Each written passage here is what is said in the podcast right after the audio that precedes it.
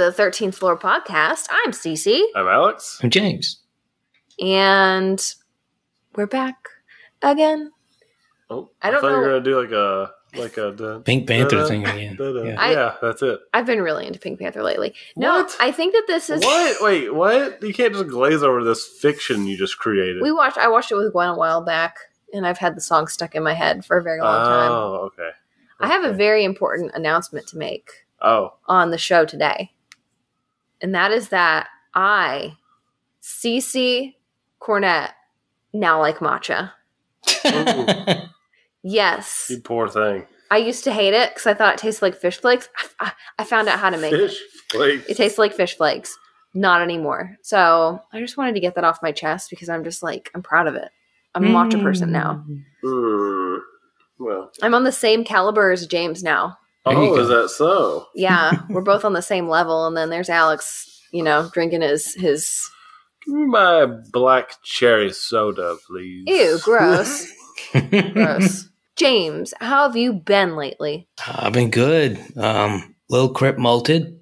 Lil Crip Yeah. is presumably a male now. We've or always has been, but now we know it. I, I saw that. I saw that you said that it looks like he's got little boxing gloves on, which Yeah. indicates that it's a boy. Yep. And and if you're a new listener, number one, welcome to the podcast. We're very happy to have you here. And number two, Lil Crip is a jumping spider that James found in his apartment Yep. and is now living with James and his other menagerie of tarantulas. now, is Little Crip the one that you let go and then he came back? And Yep. You're like, oh, hey, buddy, let's Yep. live together now. that is exactly what happened. Super weird. James decided to catch and release. He felt bad for keeping little Crip in a little plastic tub. Yep. So we let him go and then he came back. Talk about serendipity. this is true love. True love. what do you feed little Crip? Um, usually fruit flies. Ooh, James. That's nasty. um anyways, we've been good here on our and our side of the world. hmm Just we went to the beach last week Hmm. and it was wonderful to get to dip our toes in the Gulf. Which is mostly all we got to do because there's one day it was like a sandstorm. Oh, it was so windy. Like, like it was like the visibility was like uh, not even a mile probably, and there's just so much sand like hitting your glasses and ocean spray. Like You couldn't see anything. it was cool. I mean, it was fine. We still went to the beach during it. Yeah, we still went. because we had a limited number of days, but It was re- really nice. it was nice. and it's inspired our icebreaker, which we'll get to here in a minute. But before we do that, do we want to give our hearty hellos to the world? Let's do it. Let's do it. Let me pull up my computer. And James, what are we doing on our Patreon this week? Uh, this week I am doing my Q and A, and I got a very interesting open-ended question uh, instead of a whole bunch of smaller questions, and so it's just me rambling about that for twenty minutes. So, you guys, you don't want to miss out on that. Yeah, rumor is it had to do with some sort of parasite thing. Yep. Parasites. Mm. Um, my question, James, is if somebody does want to opt in to view that, how can they do it? Uh, the best way they could do that is to go to our website, 34podcast.com, and uh, click the link to our Patreon and then become a patron. Yes. So let me uh, let me pull up my hearty hellos. Mm. We are going to say hello to everyone in the Philippines because we've had a big spike in listeners there. Awesome. Also, somebody is listening in Hong Kong, which I think is really nifty, and Tennessee here in the the states. Cool. Oh. So wherever you're Tennessee. listening around the globe, we want to say thank you and hello. But we're going to give a special highlight to those those three places this week. Also, last week was our episode on White House secrets. And my friend Caitlin, who submitted that topic, was very distraught that we didn't give any fun facts about her because I completely forgot that we had fun facts for a brief period because we haven't been doing them for a while. But, anyways, I told Caitlin that I promised I would share two fun facts about her. The first one, are you guys ready? Yep. She's highly opposed to the color mauve, mostly because of the way it sounds when you say the word Mauve. mauve. I hate puce for the same reason. James, I understand puce. That's a disgusting word. Yeah. Don't say it again. And then the second fun fact about Caitlin is that she almost cut her finger off in a paper shredder. She got her finger caught in a paper shredder. True story. Hmm. And you know how I think if I remember correctly, how she did it was she was trying to prove to somebody that you could shred a CD. And Wow. yeah, so so Silence over here at my end. yeah, Alex is Alex does not understand, but you know what? It's okay. Hmm. So you guys, those are some fun facts about Caitlin. I mean, that is a way to prove something, right? Yeah. I mean, I guess CD stands for carved digit. That's perfect, James. Because that's exactly what happened. I think she still has a scar on it. But anyways, do you guys have anything else that you guys want to talk about before we get to our icebreaker? I'm icebreaker ready over here. Me too. Okay, you guys. So I mentioned that we were in Florida earlier this week, and that brought an an idea to my head because I saw somebody post, "Are you the type of person who unpacks the day that you get home, or are you normal?" And so I want to know. Do you guys unpack the day that you get home from vacation, or do you let it stew and sit for days on end? Hmm. Stew and sit. 100%. Hmm. I I travel so light that it's literally just like I mean, I just put my clothes in the the washing machine and I'm done. Wow, James, it must be nice. Mm. That's not how it goes for us because it's like whenever we travel, we've got children's clothes and Yeah. a dog and I all take that a stuff. day bag when I go for a week. Yeah, that's what I would do if I was by myself. I wish you guys could see Spice right now. She is out and about. Spice is out and about, Alex. Strutting around It's in because- the nude. It's because, lis- dear listener, it's because James sprayed his house for some type of fly, and so he had to move his tarantulas up into his office. Yep. Mm. Now, now, if you're wondering why he's particularly distracted this episode, it's because he's marveling over his spiders. yeah, I'm Especially surrounded. Spice.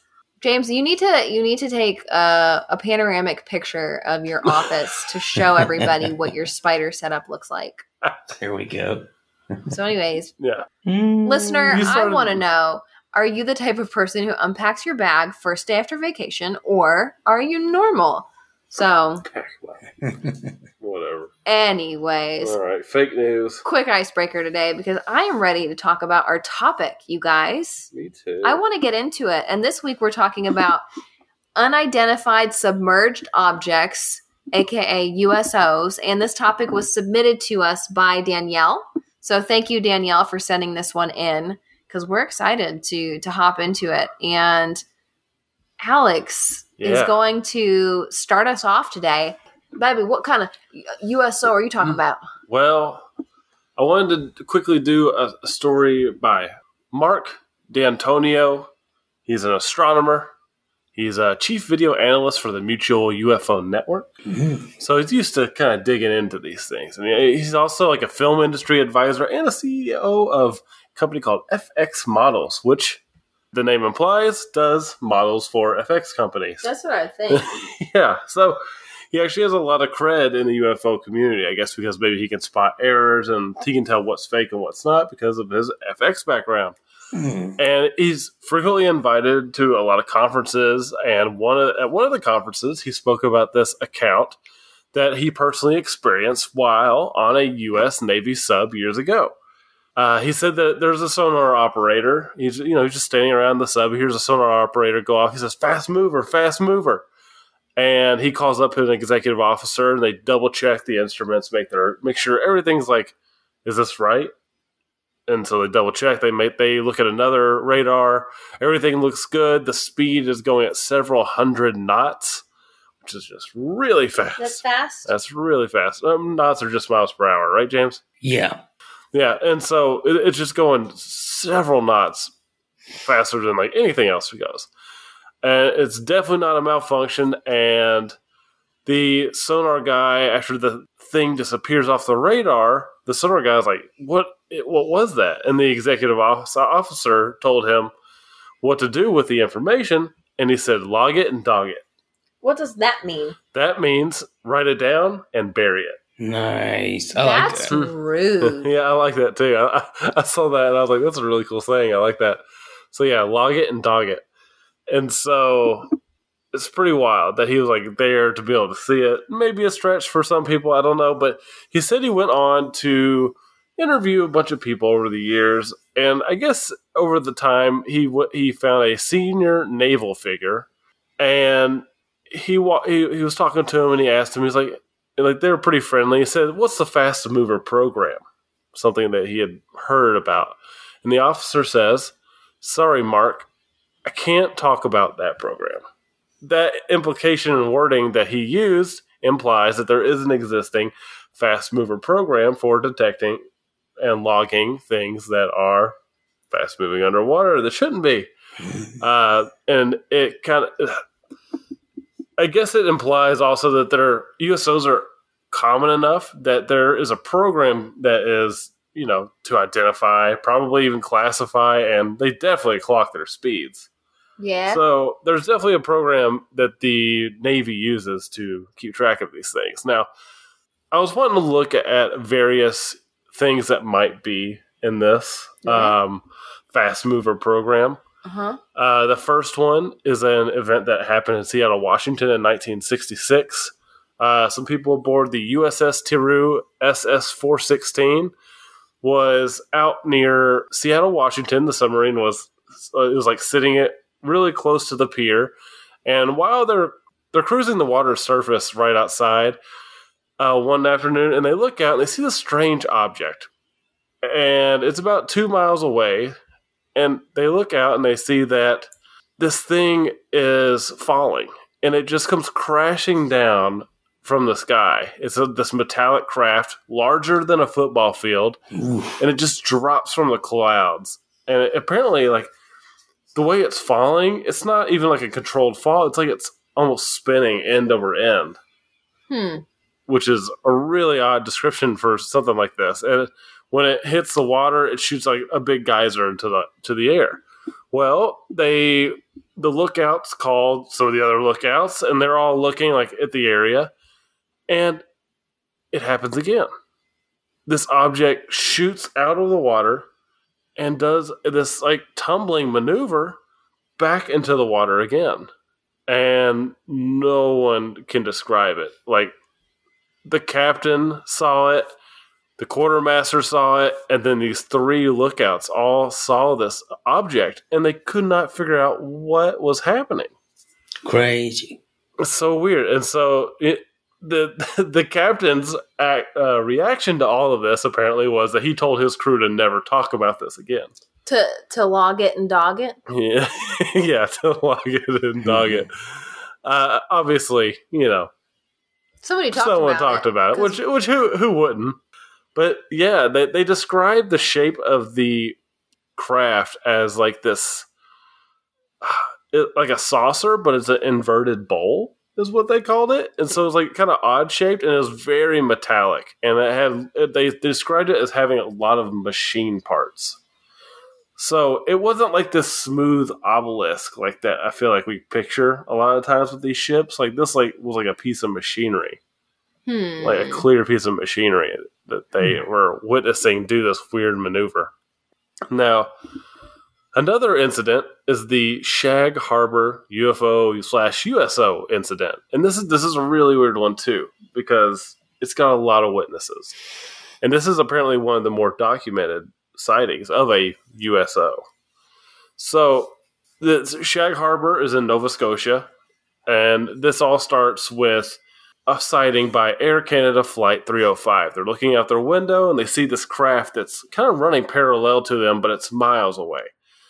And it's this rectangular object that is really bright. And this is at 7:15 p.m. He's wa- the pilot's watching it at 7:19. He says he sees what looks like an explosion, followed by two minutes later another explosion, and the explosion like fades into this blue cloud around the object. And so he he's he's calling this thing in. Now, around the same time, a guy named Daryl Dory and his family are sitting on their porch and they see a large object maneuvering just around the horizon. And they wrote a letter the next day to the base about what they saw, and because it was unlike anything they had ever seen. At about the same time, while driving his boat, Captain Leo saw four blips on his radar that weren't Uh, they weren't moving; they were just hovering there. And when he looked up, he saw four bright objects situated in a rectangular formation. And his entire crew of 20 people stood on the deck and saw these things. That's creepy. Yeah. And so they radioed it in immediately. And while the, all, after all these things have happened, at 10 o'clock that night, the newspaper newspapers are talking about it. I guess like the people at the newspaper are getting the calls in about it, and local radio stations are getting calls about the reports of glowing objects that people are seeing all the way up till 10 p.m. and then some because at 11:20 on October 4th, 1967, it was reported that something had crashed into the water of Shag Harbor. 11 people saw this object whiz by them and kind of like humming like you know when you watch a movie and you see like a, a rocket gets fired and you hear it like it goes Yeah. and then like, it like whistles past and then explodes. Yeah. They said that's what it sounded like. That was a good Because impression it- of the yeah. whistle, Alex. Thank you, thank you. Um, and and so they see this ship crash into the water, and these five friends walk walk up to uh, get a better perspective to see what happened, and they see that there it's just floating there on the water with this yellowish foam trailing behind it in the water.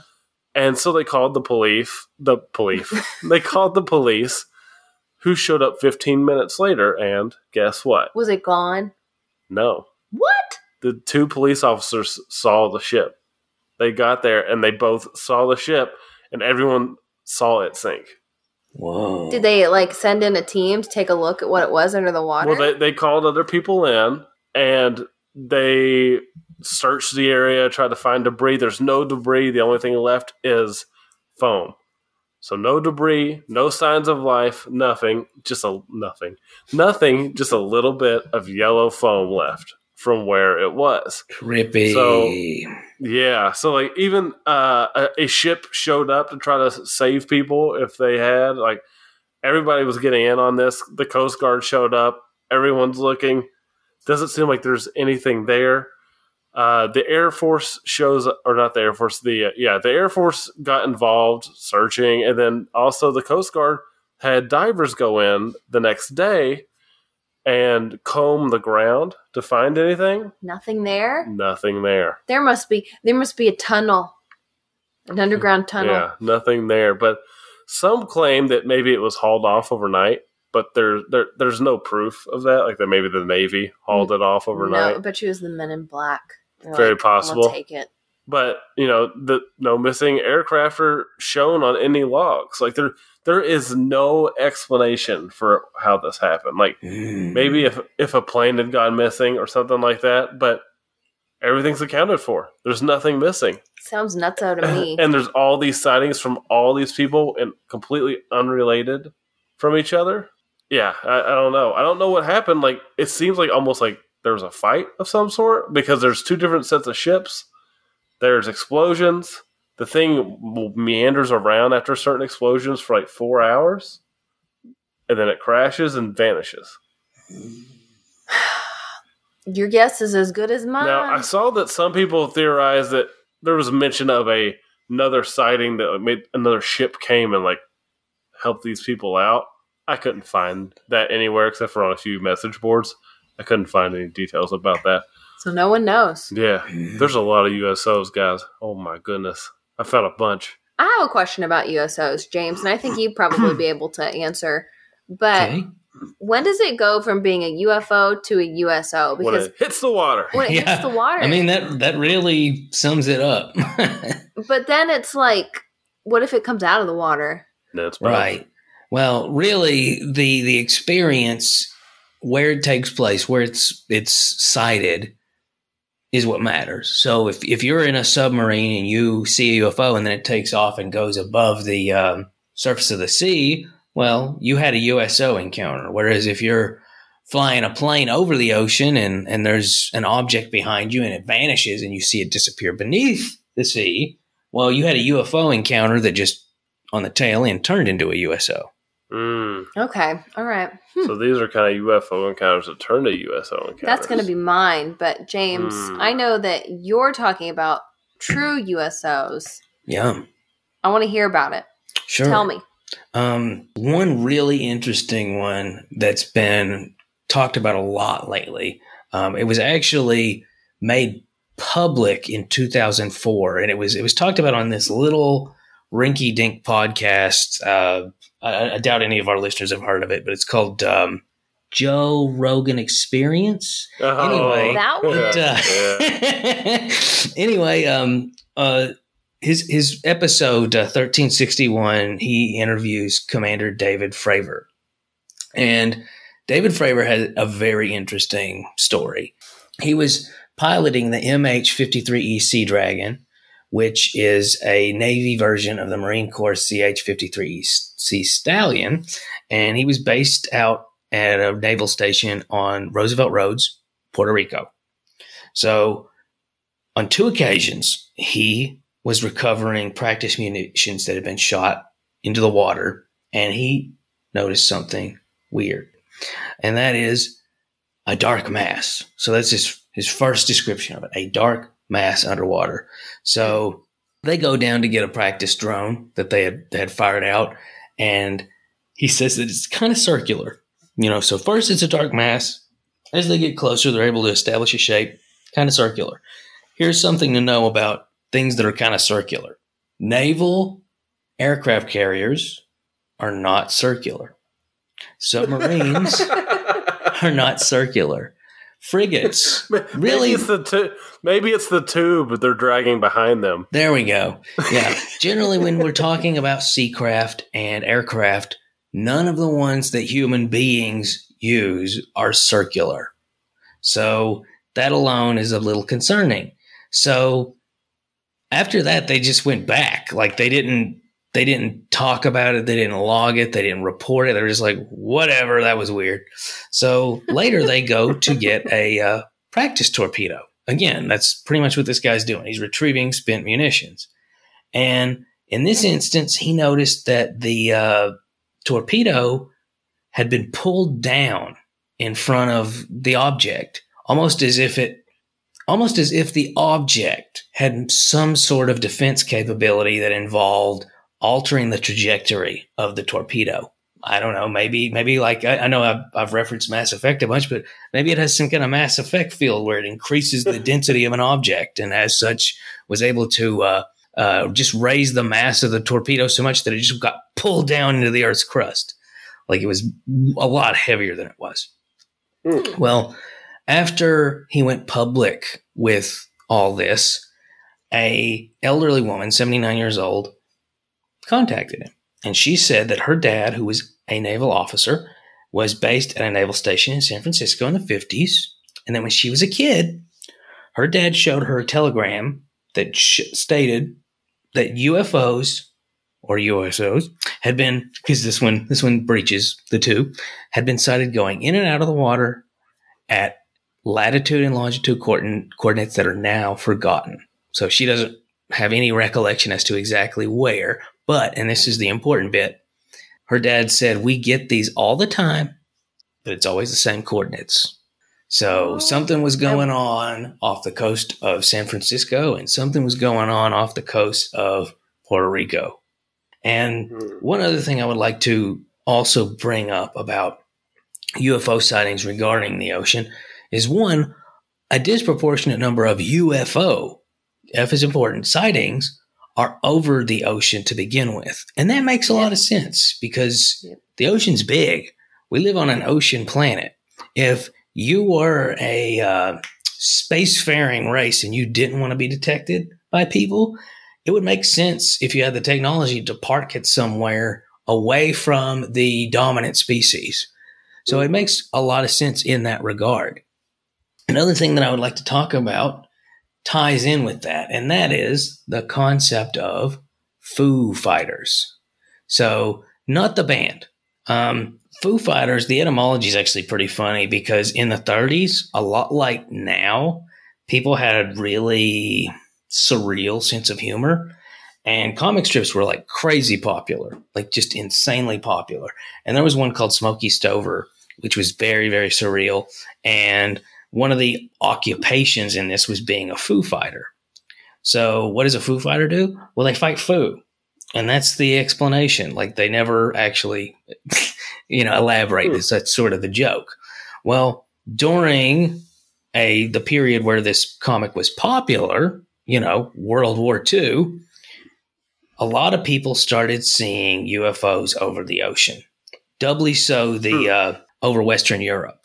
For for whatever reason, that was where there was a lot more of them, and the Indian Ocean to a lesser extent. So, pretty much in the 30s and 40s, what would happen is fighter pilots would be flying over the sea, and they would see something usually and this is this is something we see now usually either spherical or tic-tac shaped and the reason i bring that up the reason why i want to make that distinction i think it's interesting that even now when we see a lot of uh, you know modern day ufos caught on like cell phone camera and modern cameras oddly enough the ones that are sighted in like the midwest or the american southwest or just a landlocked area a lot of times they are saucer shaped, or in some cases, pyramid shaped. But the ones over the ocean tend to be spherical or tic tac shaped. And when I think about that, I wonder if maybe there's not sort of a, uh, a logistical reason why a spacecraft that maybe they're aware they're going to be dealing with, you know, an aquatic environment.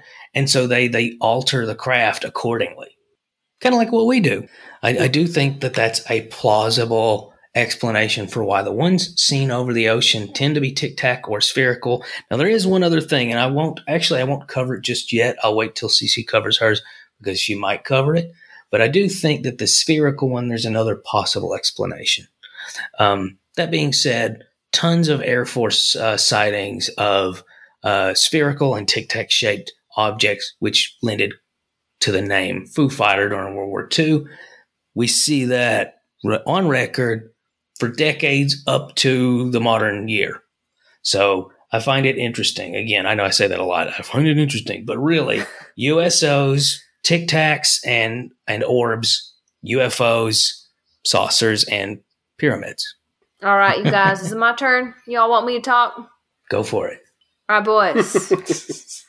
Today, I'm a, I've got two little tidbit stories and it's more like a story and then just some interesting little alien information for any listeners who may be experiencing wanderlust and they want to go try to find some ET friends somewhere around the world. So, mm-hmm. anyways, first, I want to talk about uh, an encounter that happened way, way, way back in the beginning of January of this year over the beautiful sea surrounding Hawaii in Nanakuli on Oahu to be exact. Wow, and you did a really good job. Thank you. Mm-hmm. Thank you.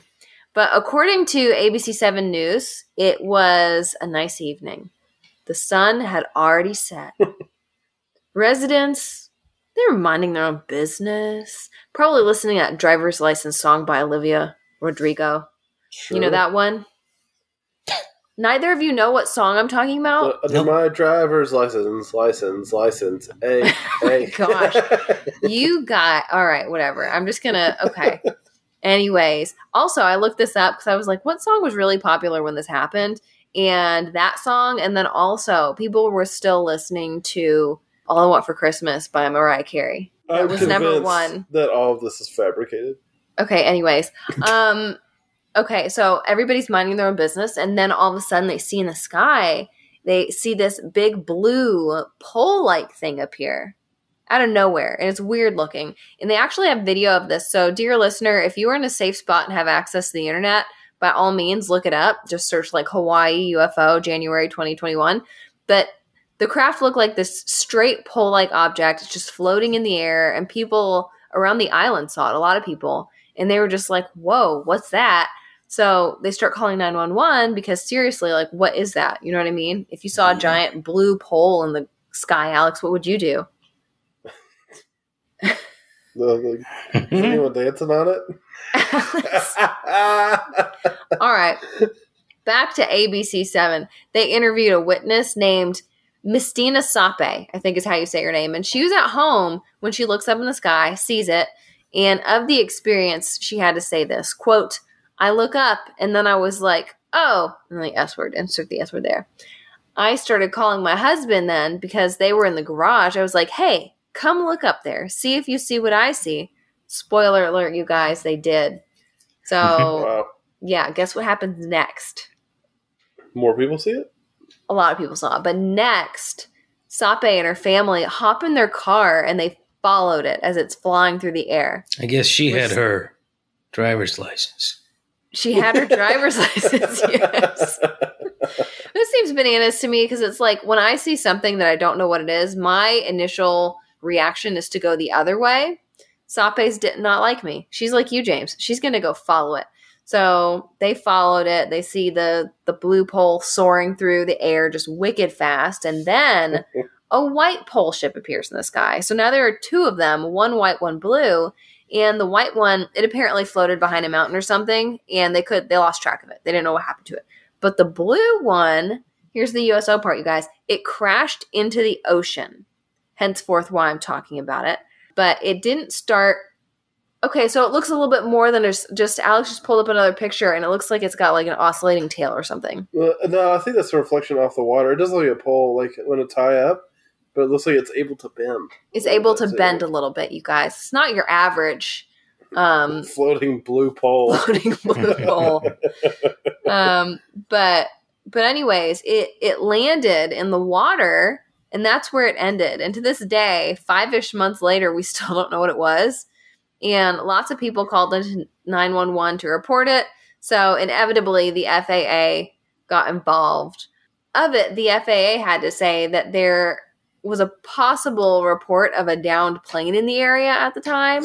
But if you look at this thing, it looks nothing like a plane. This is not from. It's not even a part of a play. Well, here's another thing that I thought was It looks really like odd. someone had a great time at a rave party and launched this thing into space. I think it looks like I think it looks like a glow stick, It like does. a giant glow stick Yeah, that somebody's. the Hulk tossed a glow stick into space. Yes. the FAA said there's report of a possible plane that was down, but also we have no reports of any aircraft that disappeared off the radar, nor of any reports of quote overdue or missing aircraft. So number one, the video again looks nothing like a plane. So why would they even suggest this? And number two, what is it? Did you or did you not receive a report of a downed airplane? You know what I mean? Mhm. I need answers. And so does Mistina Sape. Let's do right by her and find out so that she can rest easy at night knowing what it was that she saw. That's right. Yeah. She deserves our aid. She seemed she seemed awesome in her interview. I really liked her vibe. But anyways, uh, I tried to find an update on the story. I like I looked everywhere for it and I could not find any update. So it seems like everything just stopped when they reported this in the beginning of January. So we're still in the dark, you guys, and we don't know. Are there aliens in this pole in the ocean? I heard the best explanation was an LED kite. An LED kite. I don't That's believe it. real believable. Well, she also said that it was massive. Like based upon the size that she saw it in the in the sky, she was like, "It's far away, but it's big. I can tell it's big." so, anyways, since my story was on the shorter side today, I also figured that I would quickly run through some of the world's best travel spots if you're looking to spot a UFO. because I'm not sure if you've heard, guys, but the U.S. government is going to let us travel internationally again this summer, apparently Hmm. how kind of them to to let us leave our homes. So this list brought to us today by onetravel.com. And I guess these places are more geared toward people who also just kind of enjoy ancient aliens too. Okay. So the first suggestion is San Clemente, Chile. Chile. They have a stretch of land there that draws at least one UFO sighting a week, which is a pr- uh, that's that's that's a bit every single Mhm. week somebody says, "I saw a UFO." And then second place, Stonehenge. Who built it, you guys? Um, I did. Atlanteans. James did. Atlanteans, according to Alex. How do we know that Atlanteans weren't initially aliens? Mm, It could have been aliens, you guys. It could have been ancient aliens. So you can travel to Stonehenge, marvel at their work from afar, I think. I don't think that you can just walk up to it. Um, three, not surprising on the list, Roswell, New Mexico. I would be more surprised if this one wasn't on the list. It's a pretty prominent alien hotspot that I feel like all of us know about, so I'm not going to go into it. Four, Wycliffe Well, Australia. I'd never heard of this place before, but it seems awesome. And it's actually considered the UFO capital of Australia. And it's in the Northern Territory. So all of our listeners in Northern Territory, hello, how you doing? Hello. But it's known for UFO sightings, but also, you guys, they have lots of good food and a variety of beers. So if you're a foodie or a beer snob and and, And you want to risk your life? And you want to see an alien spaceship, by all means, add this place to your travel list. Fun fact: If you go to Australia, aliens are the least scary thing there. Probably accurate for some of the creatures there. Uh, five, Hooper, Colorado. They actually have a UFO watchtower there because so many people go there specifically to spot things that are out of this world. And then this one was not on that list that I pulled. Um, but since this is our USO episode, I also want to pull a vacay spot that you might be able to see a USO, uh, an, a, you know, a spacecraft crash into the water. And this list was on mapquest.com. wow. Yeah, MapQuest. Remember them? Look at that. I remember when I was in high school, Caitlin, my dear friend Caitlin, who I said the fun facts about earlier, we would print out MapQuest directions whenever we would go on our road trips because neither of us had a GPS. So for a few years, we would make an annual trek to Ohio to a shopping mall, and I printed out the directions, but we didn't read them, and we ended up driving to Louisville, which is like way out of the way when you're going to Columbus, and I added like two hours to our trip. So you guys, if you print out directions, which you shouldn't be doing nowadays, but if you do, make sure you read them when you're going somewhere. Mm-hmm. But this was the same trip that I ended up getting like the flu or some type of bug on. I got really sick and I started out fine as we were driving. And then it was like during the drive, I got ill. And when we got to Columbus, we want to go shopping, but I couldn't go shopping. I couldn't walk. I was like a, I was like a slug. So Caitlin plopped me down in a chair at Barnes and Nobles with my purse, and she left me to my lonesome. And I fell asleep for like four hours while she shopped. Yeah. Praise God, nothing happened to me. My purse was not stolen. I woke up. I think she dropped off some of her shopping bags because I woke up with like things around me. Mm. Anyways, okay, got off topic there. But the last alien vacay spot is Horry County, South Carolina, aka Myrtle Beach. And mm-hmm. that is actually where my dad saw some UFOs. So I can attest to this location that you might actually see flying saucers floating above the ocean there. We actually have a video of it on our Instagram page at 13th Floor Podcast where you can see the little orbs just kind of floating off in the distance, but they looked like white spheres. So That is so weird. I never thought Myrtle Beach had like any kind of I don't know paranormal association. there's a lot of a lot of people Yeah. report seeing UFOs at Myrtle Beach. Weird. So, you guys, those are some places that you can get your travel on later this year. I don't know. I wonder are other uh, other countries already traveling the globe? Uh, I'm sure.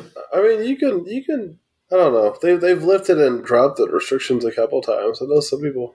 Well, one thing that I want to know, and I've had two people, two two people from outside of the United States tell me that only people who are in the United States believe in aliens because we're the only people who see them. I have read so many stories. So not true. Yeah. I was that say. Yeah, so I want to know if you are not from the United States and you have seen an alien ship or something. I just I want to know that you've seen one. That it's not just Americans who see these things. It's not. It's not. It's not. But yeah, tell us. Yeah, I want to hear your stories. Maybe if you send us uh, an alien story, we'll read it here on the show and we'll we'll give you a shout Yeah. out. Yeah. So if you have a story, you can send it to us on Instagram or on our email, 13th Floor Podcast. And that's the number one, the number three, TH Floor Podcast at gmail.com. So, you guys, that is USOs. Danielle, thank you so much again for submitting this topic. This was a fun one. And also, like, aliens have just been giving me heart pal- palpitations lately. Mm. I don't like them. Ever since we recorded our last Patreon episode about aliens and Project Bluebeam, I've I've had them on my brain a lot lately. Blue book, No, Bluebeam. Bluebeam. You're right. Yeah, Bluebeam. How dare you? But anyways, Mm. um, do you guys have anything that you want to add before we draw from the vase? Uh, yeah, you can find Grant Cook's music, who did our intro on iTunes, Amazon Music, YouTube, uh, anywhere you listen to music, Spotify also. All right, draw from the vase. if uh, yeah, the Navy it was uh, Project Blue Book that was the research, and then the conspiracy theory about faked aliens is Project Blue Beam. So if Asari are real, it would be Project Blue Boob. James has a very, very strong fixation on the the Asari aliens from some video game, apparently. So, are you guys ready to hear what we're talking about next week? yeah. Yep. We are talking about the world's most dangerous creatures, and this topic was submitted to us by Rockin' Rick. Mm. Nice. Thanks, Rockin' Rick. Yeah, Rockin' Rick. I love that. He said, Can you call me Rockin' Rick? And I said, Heck yes, I can. So, Hmm. Rick, Rockin' Rick, thank you for submitting this topic. James, how do you feel about talking about the world's most dangerous creatures? Oh, I am stoked. Like this is this is my wheelhouse, you guys. This is my forte.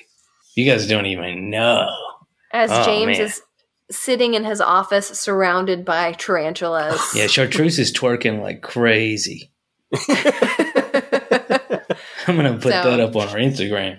Chartreuse is apparently very excited about this topic too. So, Rockin' Rick, you, you made Chartreuse shake her booty. Um, so I guess that's it, you guys. Yeah. You know, keep your eyes on the skies. If you're at the beach and you see a USO, let us know. nice. I crack myself up. All right. All right, you Until guys. Until next week, Until next week, we hope that you can keep, Keep it it strange. strange.